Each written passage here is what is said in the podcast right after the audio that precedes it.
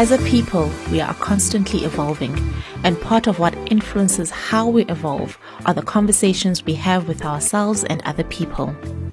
Welcome to Evolution Space Chats, where we take a moment to tell our stories, to see ourselves in each other, and to grow in dealing with our daily challenges.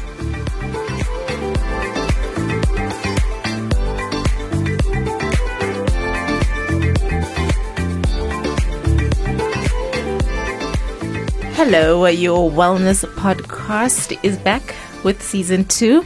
My name is Divinity Khoji, and this is Evolution Space Chats brought to you by Sowetan.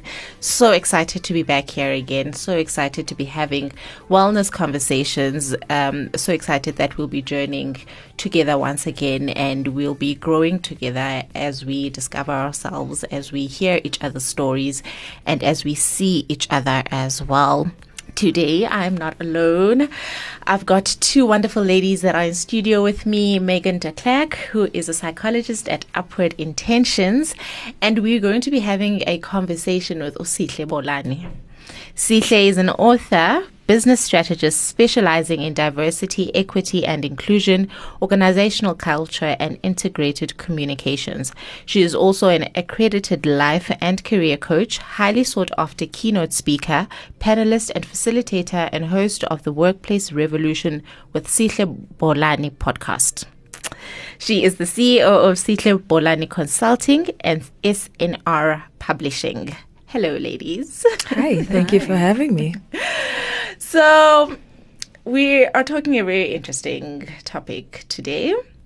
And just before we actually went on, we are talking about how we are going back to the workplace and that is something that is very challenging for a lot of people, especially after the pandemic. We've been at home, we've been isolated, and a lot of corporates and companies are wanting to integrate people again. They're wanting us to interact on a touch and feel level.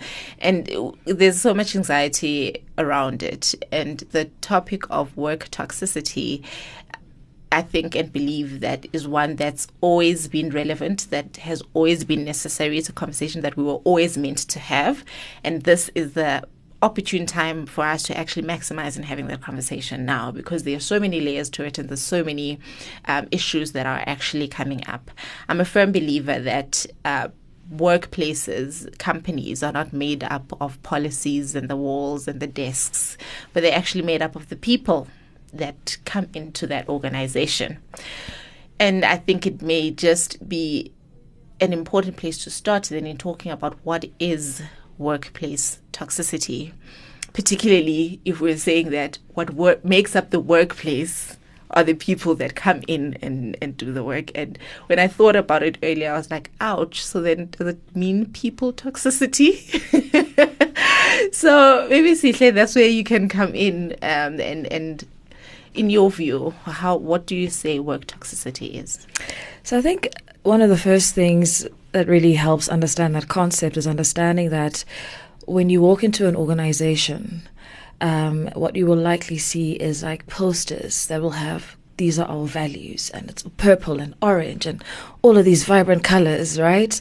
Um, and we respect each other and we, you know, um, will promote individuality. You'll see all of these things all over the world, right? Mm-hmm. Um, and that was, you know, an HR campaign. Mm. Okay. um, that's probably part of the, the value proposition for employees for that particular year or for a particular period of time. So those are the pillars of communication that they use within that organization to drive a particular culture.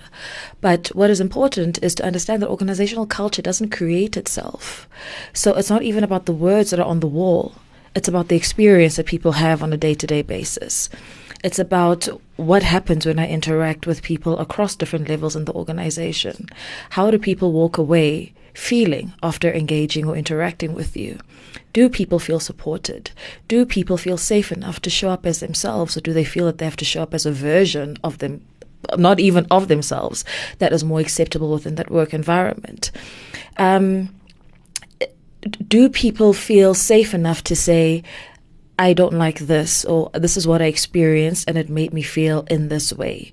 I need assistance? Do people feel safe enough to say that within, within an organization? And so the term workplace toxicity or toxic workplaces is one that really was intended to address those issues within organizations that people who are marginalized are often too afraid to speak about and don't have a term to describe it. Because mm. one of the things that we talk about when we talk about toxic workplaces is people not having the words to describe their experiences. Yes. You know, it doesn't feel nice. You know, you feel excluded, but you can't explain it. You know that if I go to someone and I say, what so and so did or said to me was racist, but they didn't actually use the K word. Mm. So how do I explain that they were racist? Mm. You know, but you know as a black person, you know when somebody's being mm-hmm. racist, you know? Um, and so it really was kind of developed as a phrase or a term to help people describe an experience that they have in the workplace that they may not have the words for. But I think the other thing that's imp- equally important in that conversation is the conversation of accountability, because we can't talk about toxicity in the workplace without the accountability aspect of it. Mm-hmm. And that really speaks to understanding that every single person who goes into a workplace has a responsibility to hold themselves accountable for how they show up and how they treat others and how they contribute towards the development and sustainability of a particular culture within that organization. Mm. Um, because we all are custodians of culture in an organization. We all influence culture in an organization. But what culture are we influencing on a daily basis? So, for instance, one of the things, particularly amongst black women professionals, the conversation is yes, we go into the workplace, we are dealing with the fact that we're black we're dealing with the fact that we're women. Um, and black men are dealing with the fact that they're men. Well, they're black, but not the fact that they are men mm. in the organization.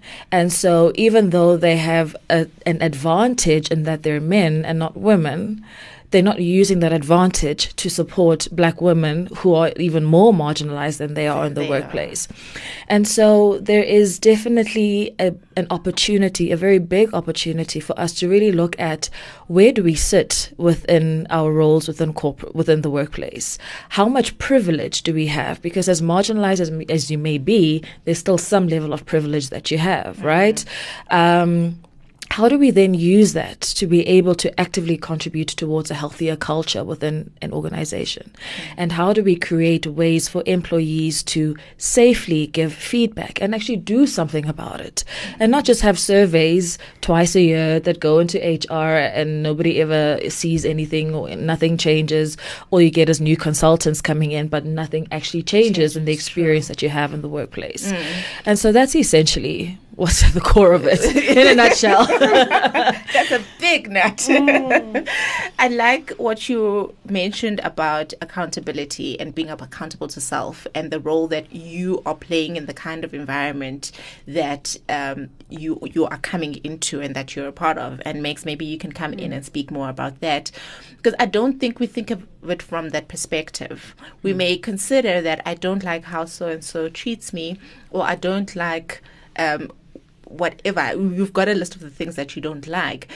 But are, what role are we playing mm. in, in that? Because also, in looking at what the employer is going to do, perhaps wouldn't some a starting point then be what are we doing as employees for each other on our level mm before we can expect management to then make the changes because if we speak in a unified voice if we take care of each other then we've got something to go forward with mm. Mm.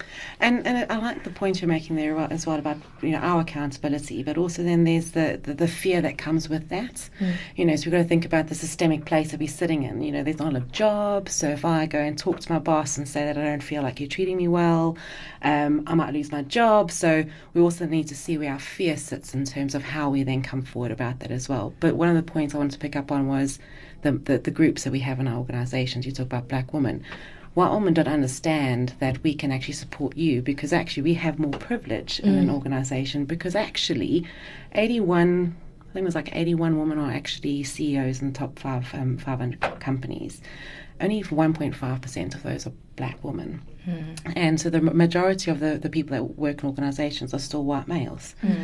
And we, as white women, come into a boardroom and have a bit more privilege than you in a, in a boardroom because we are you know, matching the color race of the individual inside the room. And I think we have a lot of power that we can bring into that conversation where we need to be helping and supporting yourselves have a voice, but also to feel comfortable in the room. And I don't think that we do that a lot. And I see that a lot with my clients that we don't do that. But that comes from fear right, if I then am going to be, my identity group is going to be that, mm. then how am I going to be accepted by my norm group? Mm. And I think if we break down those structures of norm groups and organizations, we can then start taking accountability because actually we identify with certain things, but we shouldn't just identify with our norm groups. We should mm. have a mm. place where we can identify with everything. Mm. Um, and I think that's where the accountability comes with. You know, who are we identifying with? Are we being safe about it because we're in fear, or are we actually going to be courageous about it and actually take that toxicity on board and go, this is not good enough for everyone? Um, so I do think that there's accountability, but then also there's that human side of norm group mm. that comes into play. Yeah. Yeah. Uh, you mentioned that it takes courage, and that courage conversation is just another one to be had. um, Sihle, you've got a book. Um, we are the ones that we need, and I want to go into mm. that. And in going to that, can you touch on how you, why did you write that book, and because there's a power in that title of being the ones that we need, and it, it ties in with what you're saying, Megan, that we we have to do this together. If it's mm. going to work, we're going to have to do it together, and we're not going to be pointing fingers about it. I'm going to be the one, whether I'm a black woman or a white woman, a black male or white male. I'm the one who's going to be part of the change that mm. needs to be seen. But if I don't see that the is a change that needs to happen and then it's a big problem. So I like the power in your title of, of, of, your book, which which is We Are the Ones That We Need. So can you talk a bit about that book and or how you came about writing it?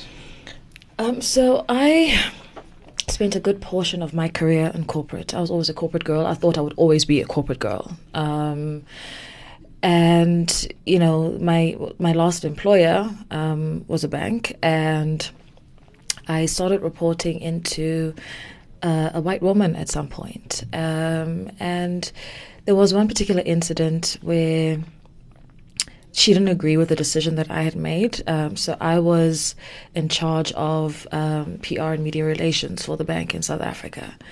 Um, and she was unhappy with the particular decision, and she stormed over to my cubicle because you know we all open plan now. yes. We're all kumbayaing. Storms over to my cubicle and just starts going off at me and you messed this up you better fix it da, da, da, and it wasn't even anything that required so much drama like it wasn't mm-hmm. a thing uh, because I know my job and I know my audience and I understand which media need to be where so there is no conflict, mm-hmm. you know? Anyway, she throws that whole tantrum and then she storms off again. And I remember sitting at my desk and just being stunned because what the heck just happened? Mm. Um, but also just the disrespect, mm. the humiliation. And I remember it was just dead silent and then you I look up and everybody's kind of just like you know stealing glances trying to see how you're reacting but they don't want to say anything they're like oh let's not get involved like, uh, should we no let's you know so now it's like awkward.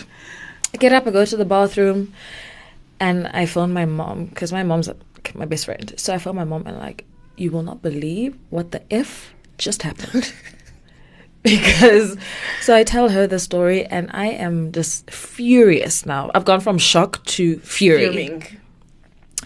Um anyway, I decide I'm going to have a conversation with her, but I needed to calm down mm. because I also didn't want to go into this conversation and have my passive aggressive switched on. Mm. See, I was aware of self. I knew that if I go in with the way I'm feeling now, it's not going to go, go well, well, for either all. of us. So I waited a good two two and a half weeks or so. And then called a meeting with her. And in the meeting, I then said to her, I don't like the way that you spoke to me, and I will not tolerate it again. If there's something that you're unhappy about, if there's something that you don't understand, you ask to have a meeting with me. We go into a room and we have a proper professional conversation. conversation.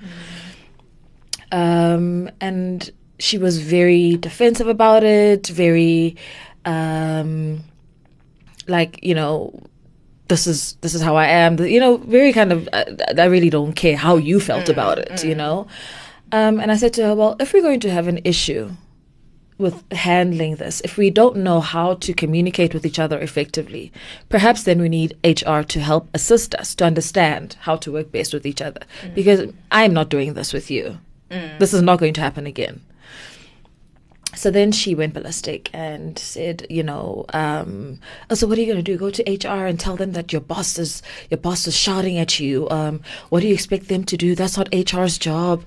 So it became a whole thing, and she was threatening me. So if this is the game that you want to play, then fine, we'll play that game. I was like, what game? Oh, gee. What are you talking about? I'm literally telling you this is what I'm going to do, and these are the reasons why I'm going to do it. She was not happy at all. Um, and so from that day, I literally went from being a star performer to being non existent. People often don't invite me to meetings I should be a part of. And when I question it, well, they don't know what value you add. They don't know what you do, so why would they think of inviting you? You don't add any value to your stakeholders. Nobody's happy with your work. For almost a year, it was literally this back and forth. Tried getting HR involved, nothing. Tried getting her line manager involved, nothing. Escalated to our CEO, nothing. Escalated to group CEO. Eventually, something oh, happens, okay. but still nothing, because the the generally isn't often an interest in actually resolving the issue and actually dealing with the bullies and organizations. They tend to be the more protected groups Yes. because of their connectedness within the organization. They're the ones who often have the sponsors. Be- and that's why they believe that they can get away with all of these atrocious behaviors because they've got the backing and you don't. Um, and so after eventually left um, in at the end of 2015 with no job and no plan. Um, So did this happen in 2015 or did this was from 2014 going into 2015. Um, I think the pivotal moment for me in, in, was in April 2015 when I had to be rushed to the emergency room because of chest pains. And I remember sitting there, lying in the bed in the emergency room, and I had drips in, and they were running tests. And it's like 11 o'clock at night, but I'm on my phone doing emails. Sure. And the doctor comes back to me and he says, if something doesn't change, you will definitely have a heart attack. And I was 33 at the time. And I was like, okay, this is definitely not the life I ever intended to have. And there's no way I ever expected to hear you could have a heart attack um, at 33. And so I was like, okay, clearly I need to leave. Um, and so at the end of that year, I was just like, I can't anymore. I, I just, left in you. there's nothing. I have nothing left to give. I loved the work that I did. Loved the work. But the people, no. No, not Not so at all. and that's why, even when we're talking about toxicity in the workplace, it's important to understand that it's about the people in the workplace Yeah. and what experience they're contributing towards. Um, and so after I left, you know, I'd be on social media and see people, you know, black professionals talking about, you know, their experiences in the workplace, but it's like in little pockets on social media and it's very mm. vague because people are afraid of getting into mm. trouble. They're afraid of these mm. new social media policies that they have to sign and Another having disciplinary seen on media action. is people writing something in their native language. Yeah. They're like, please do not speak any English when you comment on this. exactly right um, and and it reminded me of how even w- when I was still in when I was still employed Yeah. our conversations and our complaints would be like in the kitchen area or like the in Yeah. the cafeteria or in the lift and it's just mm. whispers because everybody's too afraid to actually say anything because you know that they will fire you in a heartbeat. Yeah. and once they decide that you want to they want to fire you trust and They're gonna believe they will look for anything. reason. if your contract says you start work at 8.30 and you show up one day at 8.34 mm. trust and believe that is going against your name and it's mm. building a case you know? Um, and so even when I was having this fight with my line manager, being conscious of all of those things, I then had to go above and beyond to make sure I don't even half drop a ball. And Um, that's, that's tiring, right? because it's That exhausting. The emotional, mental, psychological strain. all Yeah. the time, and then you second guessing the people around you, your teammates. You don't everything. trust You don't anyone. trust No anyone. And- And, that trust breaks Yeah. yourself as well. You trust in yourself, trust in who you are. Mm, absolutely. Yeah. I definitely had many moments where I thought, but were they right? Do I not add any value? Am I not good at my job? Um, even though my results were there in black and Yeah. white, but it, I had many, many doubts about my capabilities, even after I left. Even now, as a consultant, as an author, as a coach, sometimes I'm like, but do I really know what I'm doing? you know, and it's constantly having to fight back against these narratives that people try to create about you, um, and trying to reinforce your own that you know to be true. And so just seeing these conversations on social media, I was like, you know what? I'm sick and tired of this being quiet and us having to whisper when we actually are living through really traumatic experiences and injustices in the workplace because of our gender, because of our race, because of our outspokenness, because you decide to tell your someone in the workplace, you're not going to bully me. Mm. And then they bully you even more, you know? And so I was like, well, I'm going to tell my story. And hopefully, others will see that, firstly, they are not alone. Secondly, they will have a language for their experiences. And a lot of people who've read my book have come and said, now I understand what I was going through. Hmm. I now have a name for it. you know, I Yes, can and I wasn't explain going it. crazy. And It I wasn't wasn't just me. Yeah, it's not just me. I'm not mad. I'm not hmm. imagining hmm. it. So that was important for me. Um, but also, I really wanted to remind us that no one person is going to fix it on their own. True. Sihle is not going to fix corporate for you. And I mm. still get people who will approach me thinking I will come in to their organization and do a talk and I will fix it. No. no. No, your structures. That's not how it works. Your structures have to change around you. Yeah. Your leaders have to understand it. Yeah. And everyone needs to be willing to as well. you know. Absolutely. You can you can plant those seeds as a Exactly. as a specialist, but you need to be able to have accountability, as you said at the beginning, Mm. for everyone to want to do that, mm. right? And that in itself is not going to happen unless you change everything that sits around the culture. Mm. Yes. Absolutely. Yeah. Yeah. And so but then how do how do we create the those spaces, right? Because especially in environments where you've got you've got teams um I was actually I'm laughing because I was actually I'm remembering some posts on social media of people saying I had said that I'm a team worker and look at me now. Because now they're stuck in a team and they're like shucks what do i like what do i do with these people? What how how how do i function? Mm. And there's a lot of people that have left workspaces because they are guarding themselves and their health. Mm. Because there's just they they're finding it hard to to to to penetrate. They're finding it hard to speak up. They're finding it hard. So how how do we start how where does it start? How does it start? Um is it from a conversation? How do we try and bring about the change that we very much see is necessary? Um i i, i'm almost i don't want to say without without make making ourselves look like those people you know they're like sure when you start a conversation and you start getting looks and people are like sure i am not going there. We have said that it is a it is an accountable accountability thing. It is a courage thing. Wh- where do we start though? You know because also another thing that you mentioned is, is this whole open plan and open spaces thing. And it's great. It sounds great but is it really the most practical thing to do? And is is it in the wellness of the people which are the employees in the organization? Or is it in the good interest of the policies that you're the company is trying to implement? Does it do these two even speak to each other? I think it really, you know, goes back to uh, something that Megan mentioned earlier around um, the the way in which workplaces are built and structured around erasing our individuality, hmm. right? Our individual identities as people.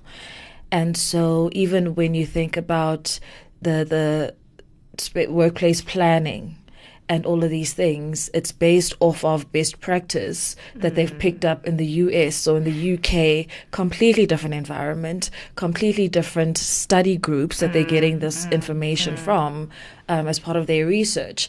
But they're not actually doing the research within the environment that they're operating in. They're not asking the staff um, what it is that they would like, how would they, what would be most beneficial to the way in which they work, and to encourage their strengths you know um, because we there's definitely a culture of if you're working particularly with corporate because that's the space that i w- play in the most Yes.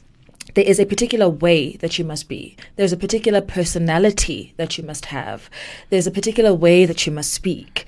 And if you're falling outside of that, yeah. then you are an outcast. Yes. And your opinion doesn't really matter and your experience doesn't matter. I was in corporate. I look the part, right? I mm. dress the part because that's what I have been trained, Trained. to do and to be. Mm. I speak in a way that is acceptable, in quotation marks. I am able to work a room when I need to because I'm a communicator, but I'm actually an introvert. Mm. And I don't want to be switched on all the time. Hmm. I don't want people to just talk to me whenever they feel like it. I want you to set a time so that I can prepare myself mentally and emotionally for any conversation, regardless of what the topic is, hmm. because I understand my energy levels are different. An extrovert may be a- always ready to be in conversation. They love chatting to people. They love walking around. They love just popping up and checking up how you're doing. But that doesn't work for me. Yes. So open plan does not work for me mm. because I want to be able to close my door when I'm not ready when for you know people. that you're not here. you know, or when I've had a people overload and I just need to regroup and mm. rebalance. But we don't consider all of these things when we are creating these environments. And then we wonder why people are struggling. Because even when people go for interviews, everybody says they're a team player because Yes. that's like You have to. You have to. Yeah, I'm otherwise, you're not going to worker. get paid. Yeah, I'm not a team player, but please hire me. it's almost like interviews are scripted Yeah. now. We all know what to say. Exactly, That's because problem. even the hmm. people who are interviewing have not done the work to evolve the way in which they interview to understand each candidate hmm. and hmm. the other strengths that would be beneficial to the organization that are not about whether you're a team player or an extrovert or not. We don't do that work. You find that even when we're thinking about, you know, the conversation around who should be leading a team, you know and i always have to say to people just because someone excels at their job mm. does not mean that they are fit to lead other people. Mm. Some people should just be specialists and let them just walk and just be promoted along that path mm. where they don't have to be responsible for other people because that's not a strength. But we still won't acknowledge that fact. Not everybody's a people person. Not everybody's capable of developing others and supporting others. And we have to acknowledge that. But because you because divinity is great at her job we're just going to give her a team of 10 people and then divinity messes up these people's And it's experiences at work. fault. you know? Yeah. it's divinity who's terrible. Actually no because you should have known what divinity's strengths are and what you know where she's not strong and then be able to build off of that. Mm. And we are it's like there's just so many nuances and and and so many complexities that we don't actually bring into the conversation when we're thinking about how do we build organizations that are actually safe and healthy mm. and equitable and that enable growth for people in the ways in which they need mm. and that's that those are the real conversations we need to have mm. not spatial planning I, I agree with you. And, you know, and if you think about when that, that came out was when actually everyone was in the offices. So at the time when Open Plan was out and coming, it was to try and open up the workplace a little bit, you know. But we've never revisited it. We've never gone back and had a look at that. And to your point around, you know, all the studies are done in America and US. If you think about the leadership models that we deliver here in South Africa, all based on Western mm-hmm. monolithical mm-hmm. leadership models. Nothing about Ubuntu, nothing about spirituality, mm-hmm. nothing about collectiveness. So we put people into these roles as well from a leadership perspective, say lead, but here's a model that it fundamentally goes against the way that we are as humans in South Africa. Mm. We are collective, we're mm. spiritual, we, we want to work together, but let's be independent and followers come with me. Come with me through this mm. workplace. Be mm. my follower and then we'll reward you on your individual performance. Yeah. Um, and then you get that toxicity as well because we're not only creating an environment where we don't have a pathway for people to come to we're saying well you deliver your objective but it's a team objective, but we won't reward the team as a whole. yeah. We'll have an mm. individual conversation with you in your performance review and an individual one with you, and we'll actually he let you down, but we like him, mm. so we're going to give him the mm. reward. But you did all the work, but we can't really see who did that because the conversation's individual. Mm. So I think the work toxicity also comes from the way that we actually reward the behaviors mm-hmm. and that we're not being unique. We're not being authentically African in the way that we lead. I think that is a huge part to play, mm-hmm. especially in South Africa. So are organizations really just trying to shut down the conversation when they say, Mm. but I've got, got an organization of a thousand plus people, how do I even begin to consider the individual? Is that just an excuse to, you know, dumb down the conversation and kind of be like, let's all just follow the one path that has been set out? Is it practical to say we will consider um, the the individuals will consider the effects of, of, of what we do and how we do it on on that and that minute level to look at each team, to look at each individual, um, because that's something that you'll hear a lot of, of corporate saying that how do we um, we want the productivity we want to you know we've got our list of things but how do, how do we achieve that? Is there achieving all of that if we're then going to start being so people centered Well, I think, you know, and, you know, all of these leaders I've been to the most incredible business schools, but like the basics are still lacking. you know, sometimes you walk into a room and you're just like, seriously? Did you They didn't just say teach you this at Harvard? oh, did you not attend that class Like, You- did you skip know, that module Um, did you forget your humanness when you came exactly, in these four walls? right? That's the one question to ask. Like, why is it about? Sorry to interrupt you, but mm. why, when we come into four walls and we put corporate and work in front of it, we forget how to be a human, to have a mm. conversation with an individual. We have a mm. relationship with people outside, thousands of people on a day-to-day basis. And mean, I kind of listened to them. Sorry, I just it was just that whole point of like you forgot who you were. Yeah, it's it's it, it really does boil down to, and also I I, I really hate this focus on productivity, right? Mm. Because again, it removes us even further away from recognizing the humanity does, component, which is the key mm. component mm. in any organization's success. Um, because it's about you know, if we change the way in which we speak, we can then begin to start changing the way in which we behave because we're starting to question why were we saying these things in the first place, um, and it's not working. And the reality is that we are at a place now where we are realizing that the way that things have always been done is no Is longer not, working. Right? You have the World Health Organization telling us that by 2030, depression is going to be the leading core, the leading medical concern in the world right? We're not that far away. It's literally just eight years away. But already we are dealing with severe cases of depression all over the world. Um, increasing rates of death by suicide. Um, we are seeing anxiety spiking. Uh, young professionals being booked into mental health institutions because they're absolutely falling apart and there is no support because even in the workplace, if you mention that you have a, medic- a mental illness, oh boy, mm. you know, mm. if anything happens, people will make vicious comments like, oh, did you forget to take your meds today? You know, there are really horrific stories that we hear because we're not acknowledging the humanity. However, to your question around, is it feasible and is there resistance from leaders to mm. actually do that work? There definitely is a resistance because there's always budget. yes Budgets are available if you're Yes. interested in actually doing the right things and investing in the right things. If you just put a pause on events for a second, if you just put a pause on sponsorships for a second and just focus on taking care of the people who keep that business running, mm. you will, as a result, get such great outputs from those people because they feel safe, because they feel valued, they feel taken care of, they feel respected, they feel seen mm. as individuals, which then makes them give more of themselves within those particular roles. They want to go above and beyond because they have a nurturing environment to do that. But the other barrier that we have is that leaders are still, for the most part, led by ego, mm. and their egos won't allow them to acknowledge the fact that they have been getting it wrong. they have been making mistakes. They have been continuing to perpetuate unhealthy cultures in the way that when they take the reins, they continue doing the same thing. The structures remain the same. The policies remain the same. you know um, and oftentimes it's oh no then everybody's going to say i'm a bad leader and that's going to get out and then how am i going to not how am i going to get onto ceo magazine you know mm.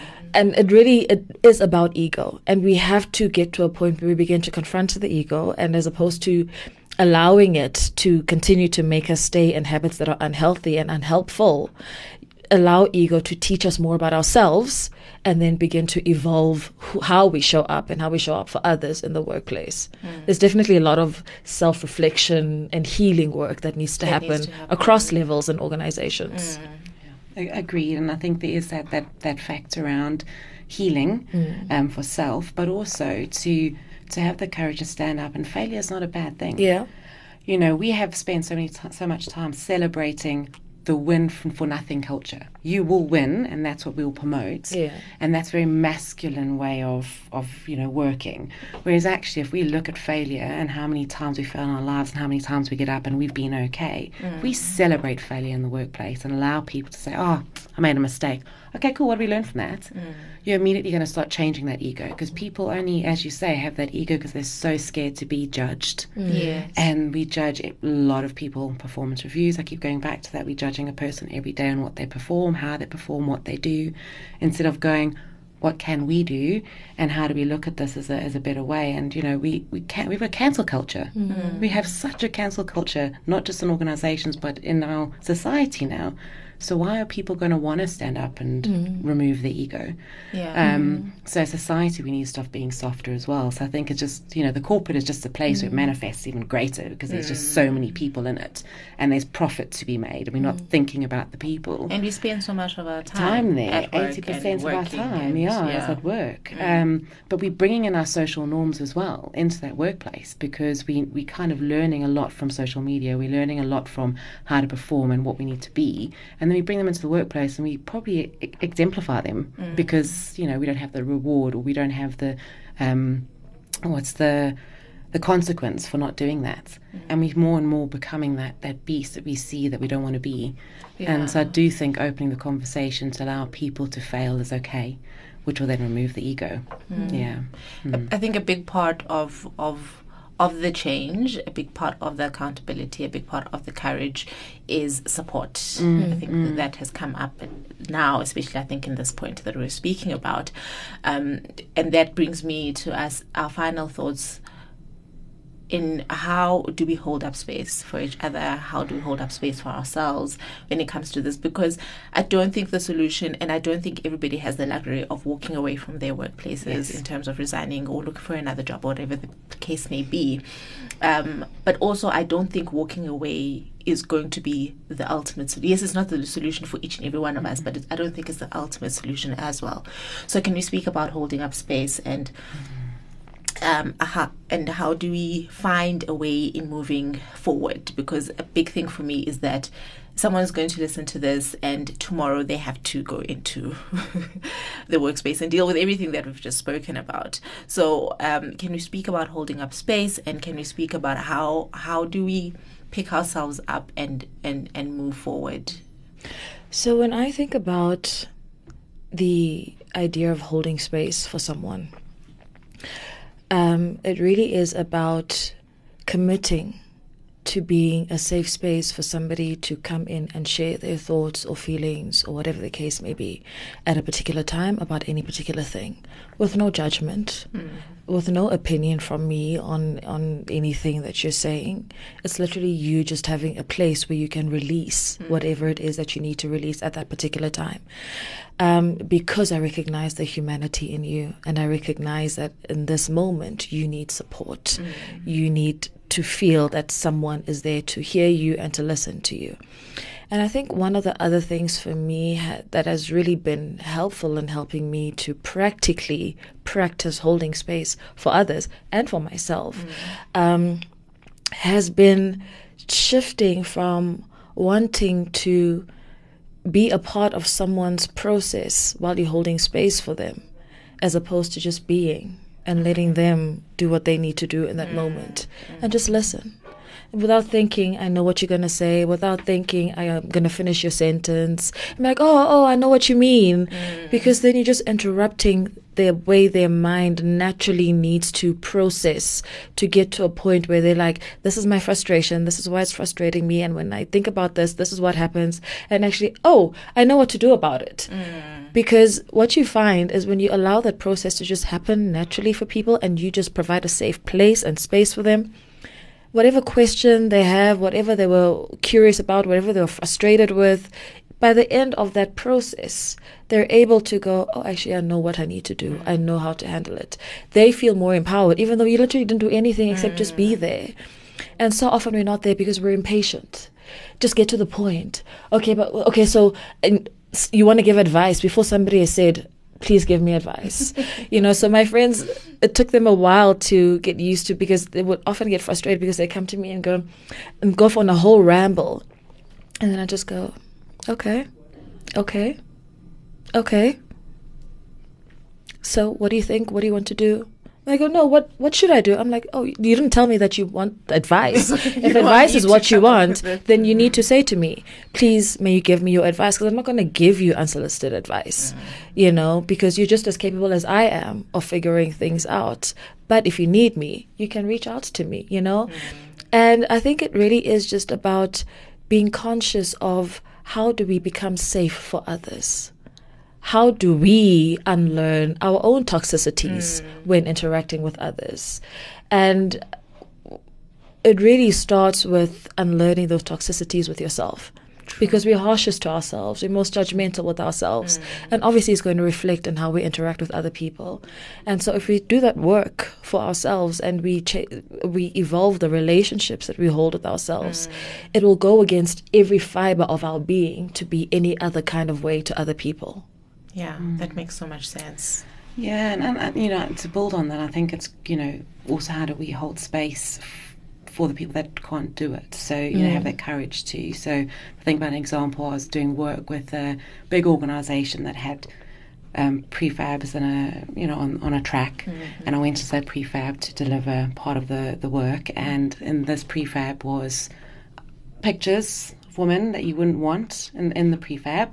Um, and at that point, I had a choice to either have conflict or hold space in that space for the people on the wall, but also for everyone else going to be coming in here later. And so I did the presentation with my back to that wall.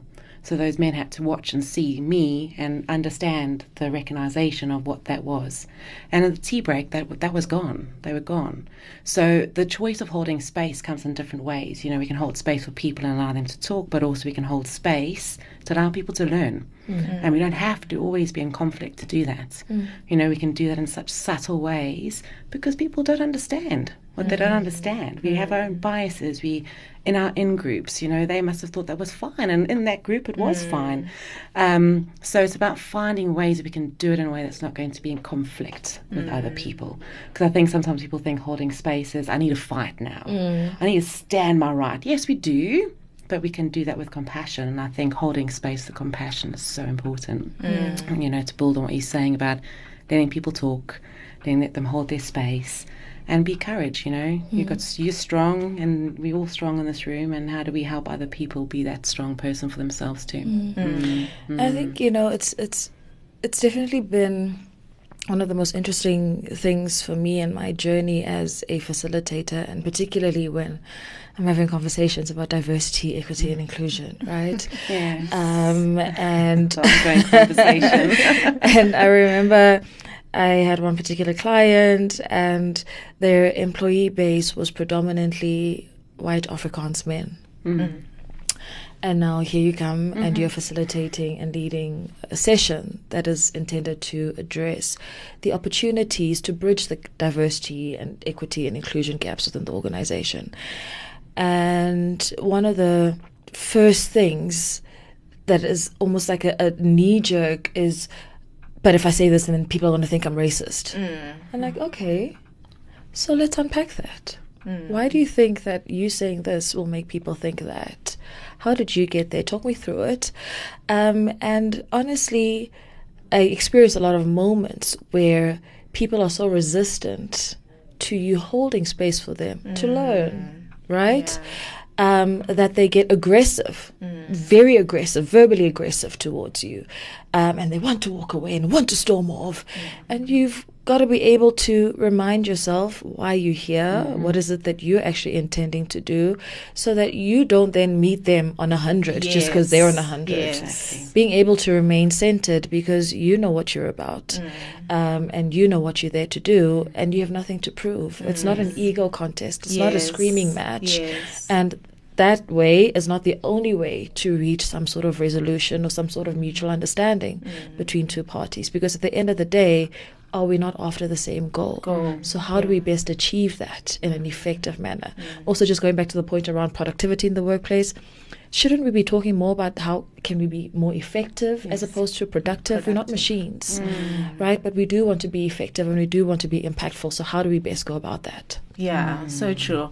So many touch points, and uh, with what we've just said now, the thing is we've got to be open to change. We've got to be able to change and not change other people necessarily, but also change ourselves, change how we view things, change how we approach things, um, be willing to unlearn a lot of things so that we can learn. Because also, if you think of it like packing something into a box, your box is already full because you've got everything that you had learned and now you're trying to take in new information is so hard and unless you actually start unlearning start unpacking all of those things that you had learned previously for you to learn new things you start making space for that new information and for that new way of living and new way of doing things and I think it really just starts with us. It starts with you as an individual. If you're not seeing it, and then you can't you can't live it out. And if you're not living it out, then the next person is not. So it, I, I think change really starts with us personally and individually. Thank you so much for being here. I really think it was an insightful conversation. I trust that a lot of uh, leaders, employers, employees um, are going to be listening to this, and they're going to it's going to spark something in them to do something in whatever space they are in. This podcast is available on Sowetan Live and all your major podcast platforms. Till next week. Bye. Be part of our community and follow us on our social media platforms. Till we meet again next week. Makudede ubumnyama kuvele ukukhanya. Love and light. Evolution is the key to breaking the cycle of the norm.